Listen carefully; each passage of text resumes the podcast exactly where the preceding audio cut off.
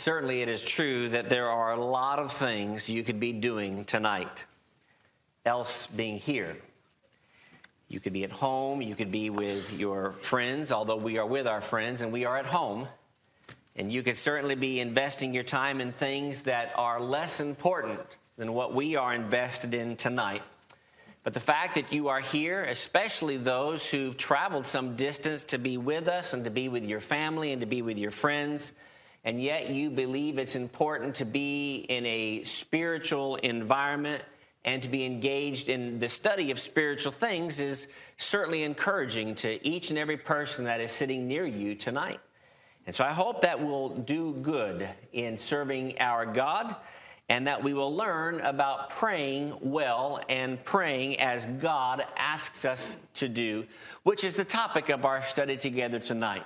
So I invite you to open to a classic passage on the subject of prayer in Second Chronicles chapter 20.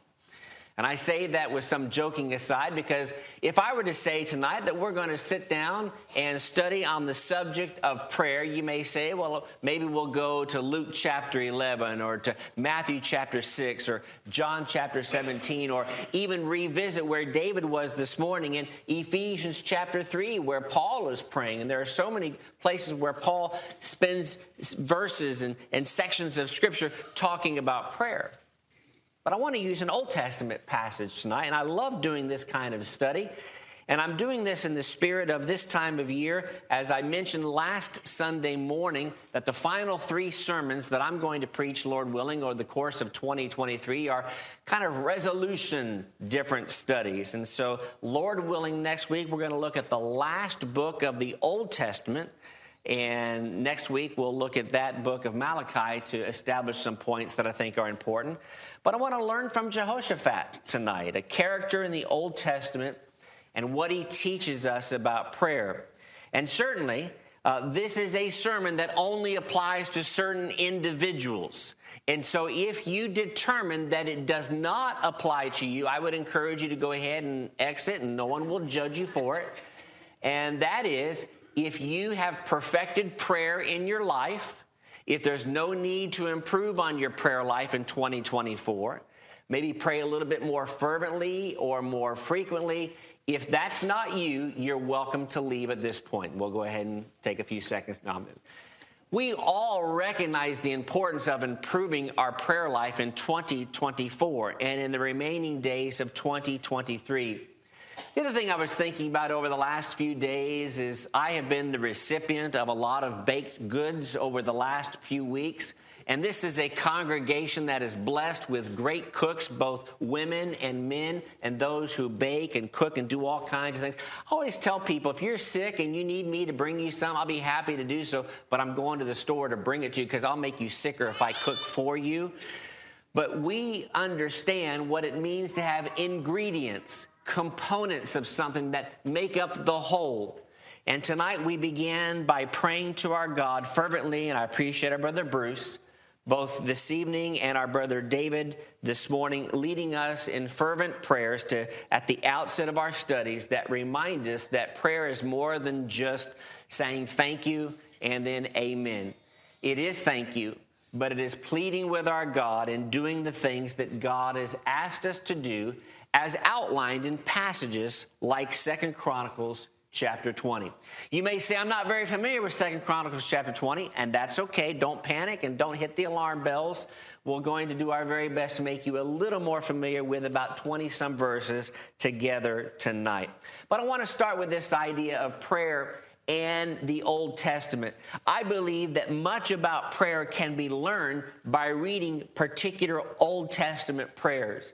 And you go back and you read some of the great kings and some of the great prophets as they spoke directly to God, you learn an awful lot about them. And I think if we only limit ourselves to reading New Testament prayer language, we really disregard some of the great Old Testament prayer language that helps us to really flourish in our personal and in our public prayer life. Much can also be learned by reading Old Testament stories or accounts. And certainly, we could go back and read the previous two to three chapters, which we're not going to do tonight. If you want to do that sometime in the course of the next week, I encourage you to do so. But the account of the Lord's defeat of the enemies of God's people is, it seems to me, where we're focusing tonight, is a near perfect place to learn about prayer, particularly three aspects. One is the power and effectiveness of prayer. I was talking with one of our sisters tonight who had recently been sick and who hadn't been here for two or three weeks. And she said, I can actually feel prayer's power where the brethren here are praying for me, and I know that they are praying for me. They're communicating to me they are praying for me because it is effective. Indeed, James says so much in chapter 5 of that brief letter at the tail end of the New Testament. Furthermore, its purposes. Why do we pray? Do we open up our services in prayer and close out our services in prayer? Do we pray maybe at the outset of the day or the close of the day, or maybe when we are uh, having a break at work or whatever the case may be, just because we want to check the box? Or does it have a broader purpose to it? And then certainly we want to talk about the ingredients, the various components that make up good, effective prayer. I've always been one to not say to someone, in fact, I'm not sure I've ever said it, and if I ever do, correct me on it. Uh, but I've never used the phrase when someone leads a public prayer, that was a good prayer. I may say something like, I appreciate your prayer, because I'm not the one to judge what is a good prayer and not as a good prayer. That's maybe a little bit some semantics with me. But I appreciate the effectiveness of prayers and its ingredients that people, that this congregation and places around the world engage in as we pray together. And so, what I want to do tonight is to consider six ingredients for effective, necessary, purposeful prayer by using chapter 20.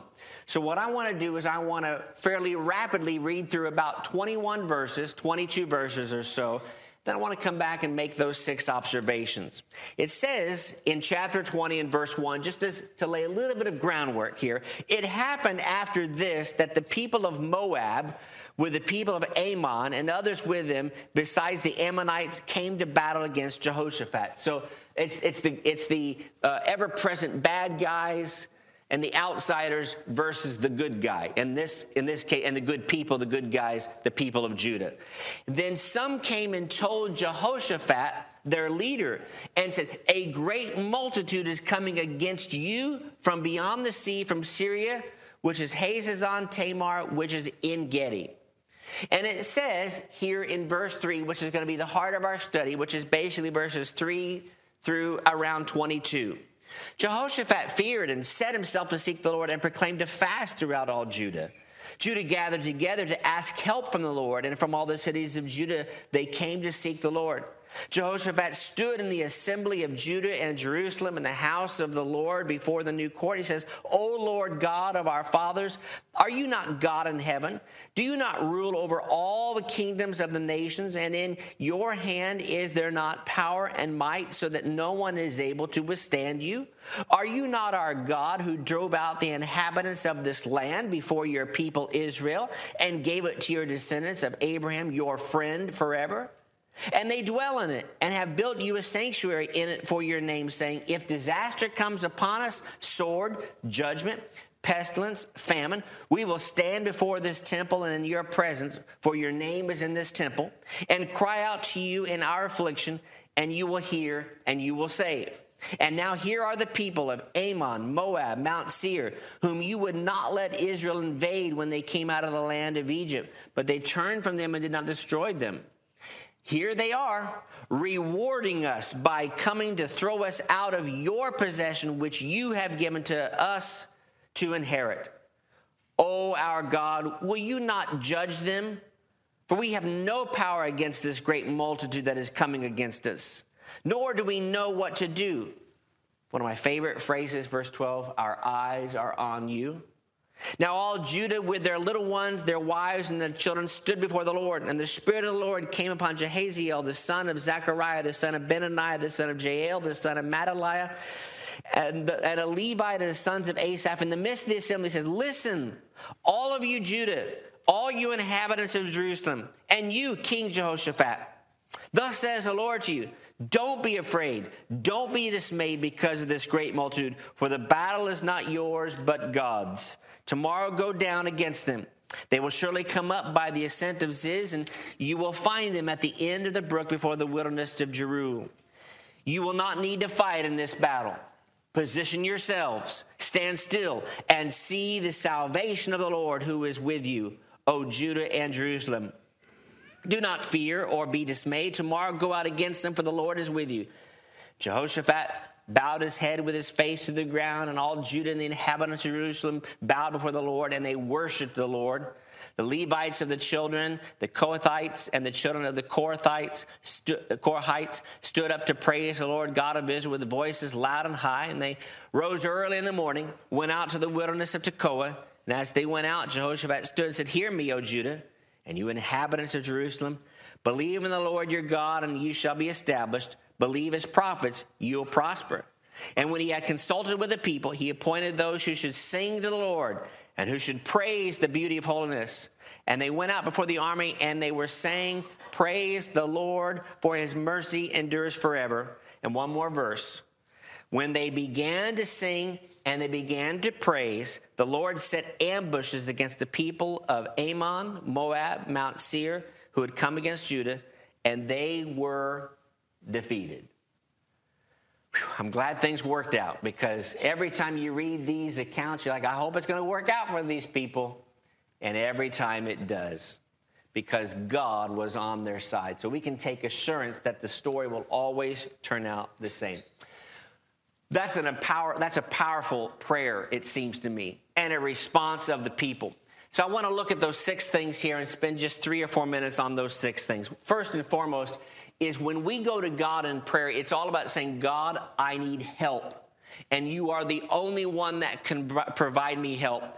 And throughout the prophets and throughout the Old Testament, we see time and again where God says, do not go to foreign governments and ask them for their help. Do not seek foreign armies or the best military hardware for assistance. And I appreciate how both this morning and this evening we began our worship services by acknowledging that the world is falling apart. It is always, it seems, to be falling apart, and it will probably continue to be falling apart 100 years from now. And we fret about that, and that's a natural reaction but God, as we have prayed, is in control. We seek our help from Him. And so we go back to verses 3 and 4. And in the NIV, which is not necessarily my favorite translation from which to read, it actually has a neat little a statement where it says, Alarmed, Jehoshaphat resolved to inquire of the Lord. News comes to the king that, that, that the surrounding armies are teaming up and they are ready to invade and they are ready to destroy and they are ready to annihilate. And if you are the leader of a people, you may put on a bold face when the camera's turned on, but when the camera's off, you may say, I'm scared for my people. And Jehoshaphat says, I need to seek help from the Lord. And so the point that I think is, is abundantly clear is that when we are afraid, we've got to do the same. It can't be the caveat that the only time we go to God is when we are fearful because that's a problem in and of itself. But when you are fearful about your health, about your finances, about the new year, about the spiritually sick, about whatever it is that you are concerned about, go to God in prayer with every joy and with every care, we sang a few moments ago.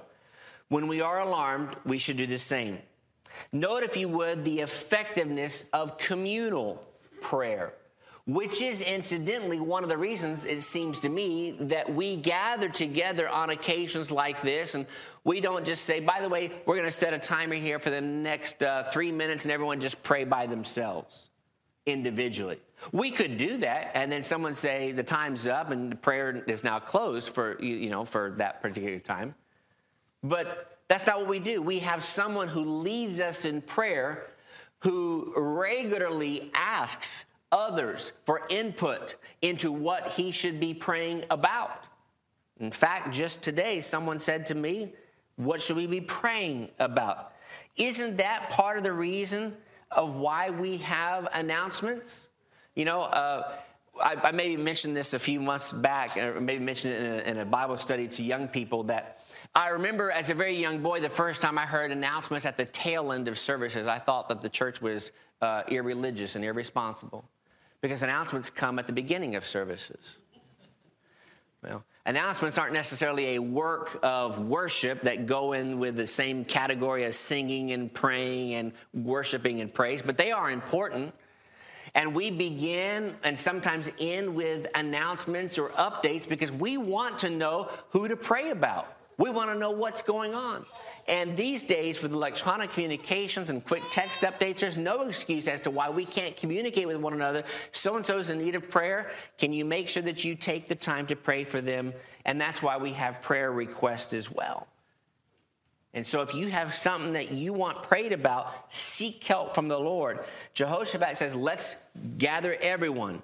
And you'll notice here that this is not just the, the men and the women, but also the children are involved in this story in chapter 20. There's something to be said about involving the children in this as well. The second thing that I think is important in prayer, as outlined by Jehoshaphat's prayer, is the idea of a confession of God's absolute power. And we have done that, I think, very well today. I think we do that on a regular basis well, but we can't rest, so to speak, and get caught into the trap of just saying, well, it's time for a prayer, so we'll pray, without recognizing that we are going before, as Bruce said, the creator of the universe.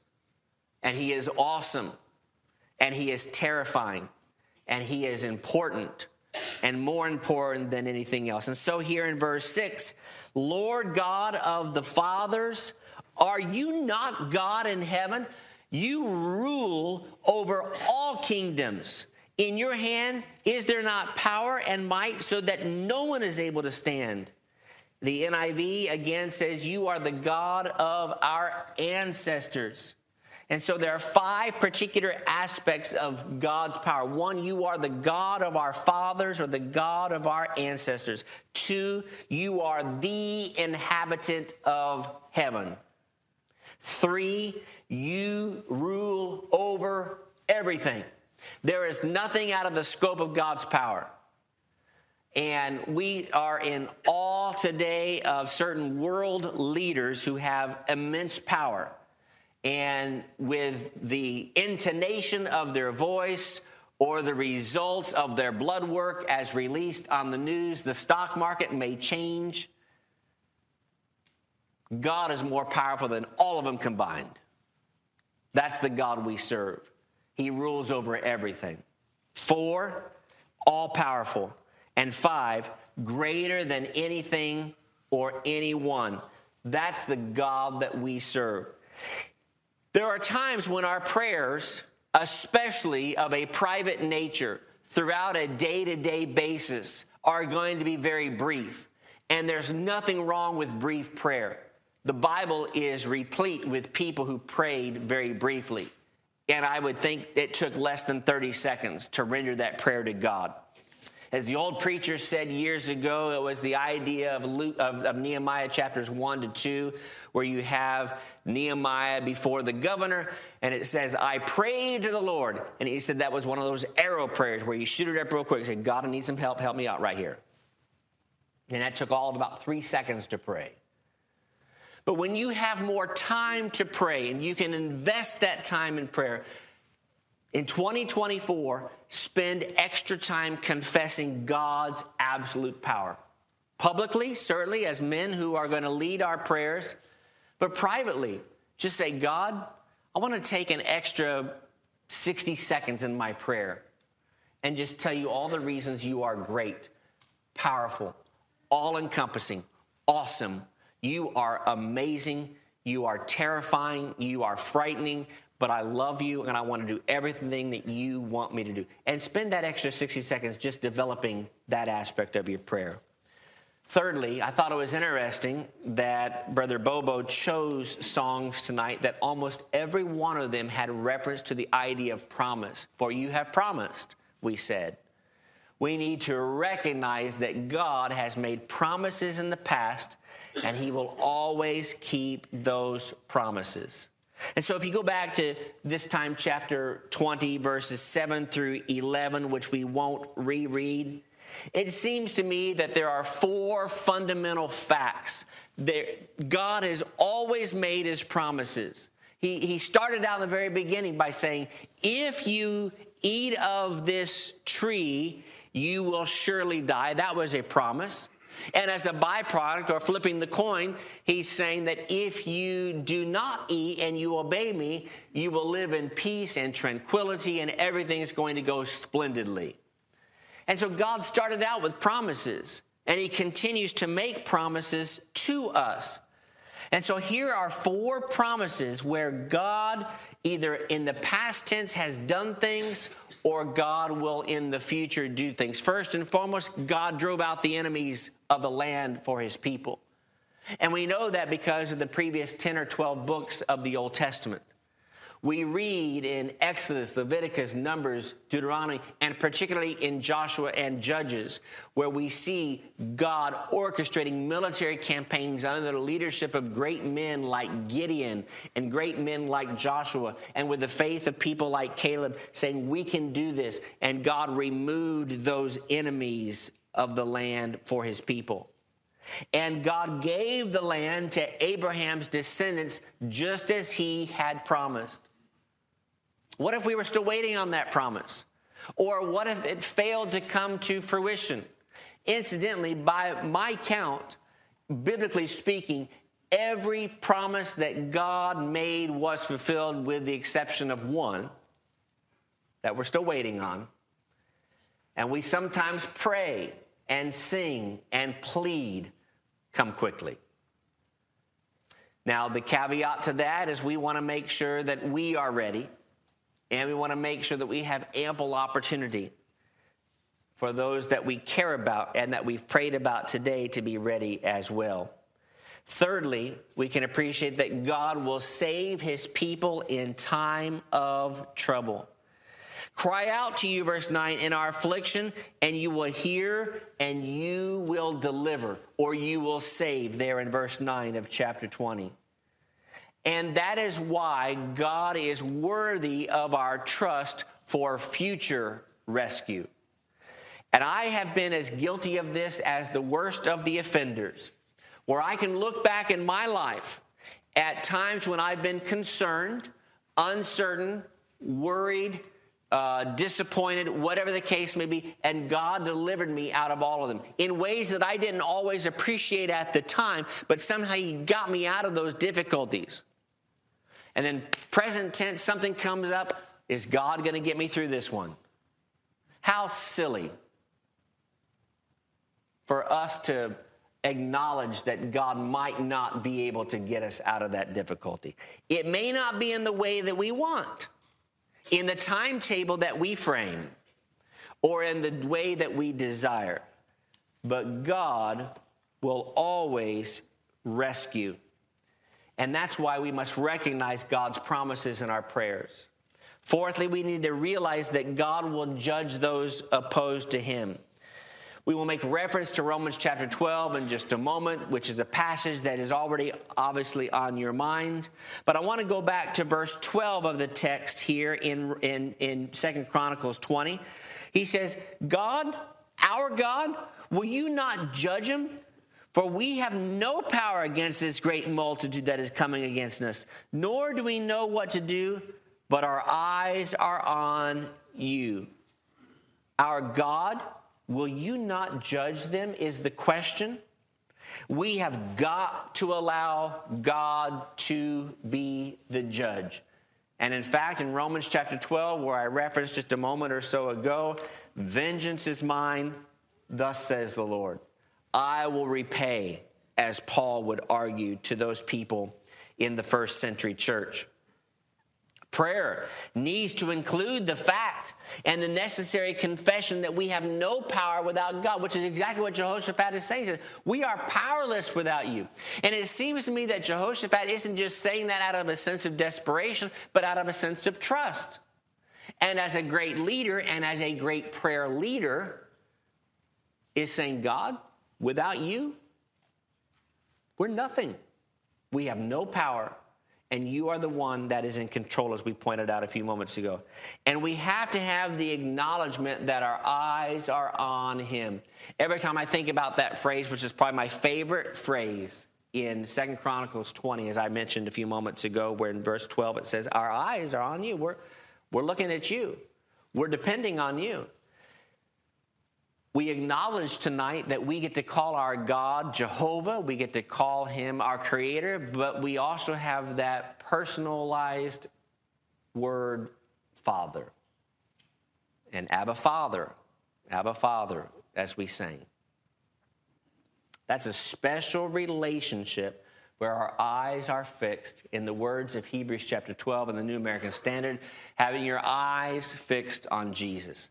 Incidentally, when I read verse 12, I always think about one of my favorite minor prophets, and I've made no uh, mystery about one of my favorite minor prophets being Habakkuk. Because in those first eight verses or so, he's saying, God, do you not see what's happening here?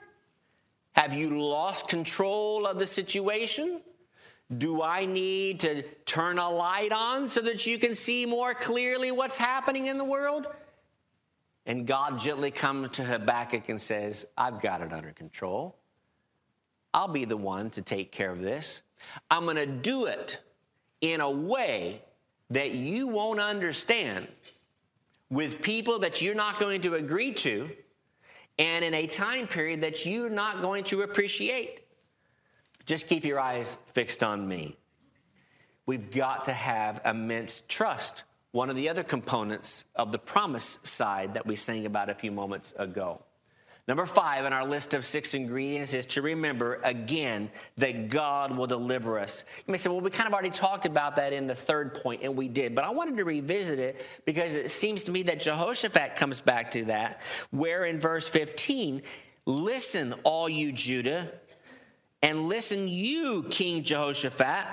Don't be afraid, don't be dismayed because this great multitude, for the battle is not yours and heavenly armor will enter the land. The battle belongs to the Lord, right? It's all his battle, not ours, not something that we fight. And so in verses 14 through 17, as we read there, drop down to verse 17 where the text says, You're not going to need to fight in the battle. Position yourselves. And he says, I want you to do two things stand still and see the salvation of the Lord. Well, what does that mean for us? First, sometimes we just need to listen to God. But God, you don't understand. Just listen to God. God, you don't understand what's going on in my life. Hold on, God says. Just listen to me and listen to my word. It reminds me of the story of the mother whose son went off to college. And he would call and say, I'm nervous about this class, I'm nervous about this, and I'm concerned about fitting in with the crowd and all these kinds of things. She said, just read your Bible. And he's like, oh. A week later, back in the days where it cost money to call long distance, those of you young people don't understand what that was like. I'm stressed. I don't know what's going on. Read your Bible. It'll all work out. I don't have enough money to be able to pay for my books or to go out with my friends on Friday evening or whatever the case may be. Read your Bible. She would say this week after week. So finally, after about four or five weeks, he opens his Bible, and as he's opened the pages, dollar bills start falling out. Things got better when he started reading his Bible. Now, this isn't the Oprah Winfrey show where you open your Bible tonight and dollar bills are going to start falling out. And there are no dollar bills hidden underneath the pews that I'm aware of. You can check afterwards. Don't check now, check later. The point being is that opening God's word provides riches greater than bills with dead presidents on it, greater than anything that you would get in this world. And he says here, he says, you just need to listen to God. But second, he says, I don't want you to be afraid. I don't want you to have this fear. Going back to the second part of verse 15, he says, because the battle is not yours, he says, thirdly, it is God's. And then in verse 17, just allow God to do the fighting. Incidentally, it seems to me that those four things are helpful to us with every physical challenge, spiritual challenge, or mental challenge that we will ever go through in 2024 or in the remainder of 2023. Allow God to do the delivering. Sometimes we want to put ourselves in the position of God and think that we can solve the problem. We've got to allow Him to do that. That's, as David talked about in his good sermon this morning, that's the majesty of the King that we serve, is that He's in control. And then I want us to conclude with what we did just a few moments ago in song, and that is we always, when we pray, we praise, we praise, we praise. Go back to verses 18 through 22 and read those four or five verses sometime in the next couple of days. And you may say, well, this should be number one. This should be ingredient number one. This should be your base. And I understand. But note, if you would, that Jehoshaphat set the example in worship. And in verse 18, he says, He bowed his head, he put his face to the ground, and all of Judah and the inhabitants of Jerusalem bowed before the Lord and worshiped the Lord, where the people followed his example. And then in verse 21, what happens is there is this heartfelt singing. Have you ever sang songs in worship where your heart was not in it? I see most heads nodding, unfortunately, yeah. I was singing the song, but I was concerned about what was going to happen later that week at a business meeting, or I was concerned about whether or not lunch was burning at home, or whatever the case may, or what I was going to even have for lunch, whatever the case may be. We've all probably been, and again, if, if, if I suppose you can leave too. If you've never had a momentary lapse in singing praises to God where your mind went where it shouldn't have gone, no one's going to leave because we've all said, yeah, it's an area I need to improve on in 2024 as well. Heartfelt praises to God, which preceded God's deliverance. Notice the order of the events. God delivered after they bowed, prayed, worshiped, and praised. Then he delivered. And the same has to be true for us. I believe that the greatest understatement of 2023 that I'll ever make is quoting a lady who probably 15 years ago raised her hand at a small church where I was preaching in the middle of a sermon. In the middle of a sermon like this, she raised her hand. So I ignored her for 30 seconds, what seemed like an hour to me. I was like, put your hand down, put your hand down, put your hand down. So I finally said, yes. I didn't know what to do at 27 years old. She said, prayer is very important. And I said, Thank you very much for that. Maybe I needed to hear that. That's not an understatement, that's a statement because prayer is important in 2024 for us. What is it that we should take away from this study? If I was going to say four things to get out of this study, what would they be? One, prayer needs to be employed frequently in 2024 and in the final week and a day of 2023. It needs to be a daily thing. And there are times that you get so wrapped up, and I, and I, I, I think I can I think I can say this with all honesty, that there are times where some of us get so busy in the course of a day, even we may be busy doing good things that we say, Ooh, whoa, whoa, whoa, I haven't spent any time with my father today in prayer. Let that not be the case in 2024. Prayer is very effective in getting the Lord's attention. And I appreciate, again, Brother Bobo, uh, picking that song that talks about you will bend your ear to listen. What a beautiful image where God says, Yeah, you don't, I, I'm, I'm here. And you, you got my attention now. When we begin by saying, God, Father, I'm praying to you, He says, I'm right here. I'm listening. Thirdly, prayer should incorporate praise of the one to whom we pray. And it can't be just asking. God is not a gumball machine where you put in the quarter and you get your gumball and you go your way. God is not, eh, prayer is not just a, a, token, okay, I need some help tomorrow with my test at school or with the project at work or with my problem in my marriage. And thank you, God, I got my problem fixed and I'll see you in a week.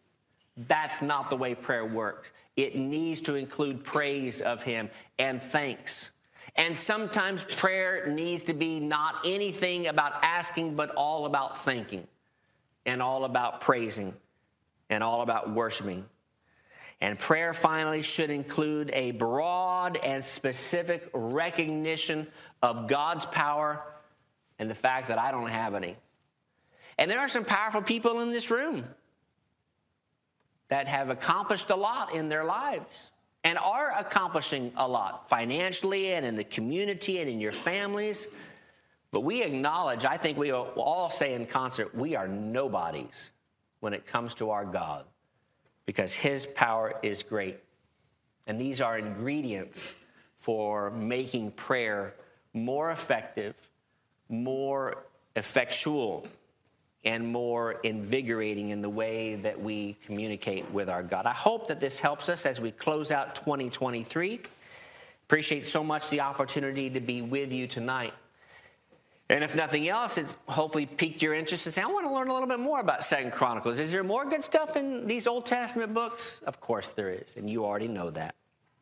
But we are here tonight to do all that we can to encourage you to pray more effectively, more fervently, and more frequently.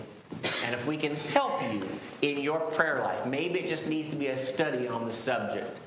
We'd be happy to do that. Maybe it needs to be that you need others to pray with you on a regular basis. We'd be happy to team you up with a couple of brothers or sisters, whatever the case may be, that you can pray on a frequent basis throughout the week over the next 20, 24 weeks. And so we'd love that opportunity. If you're not a Christian, we would invite you to become a child of God, to have your sins washed away in baptism, as can be done tonight and we would help you with that. If you want to study some more, you've got questions, you are uncertain about what we're doing, and you're new to the church, and you're new to, quote, religion, we're here to try to help. And if we can help you, let us know while we stand or while we sing.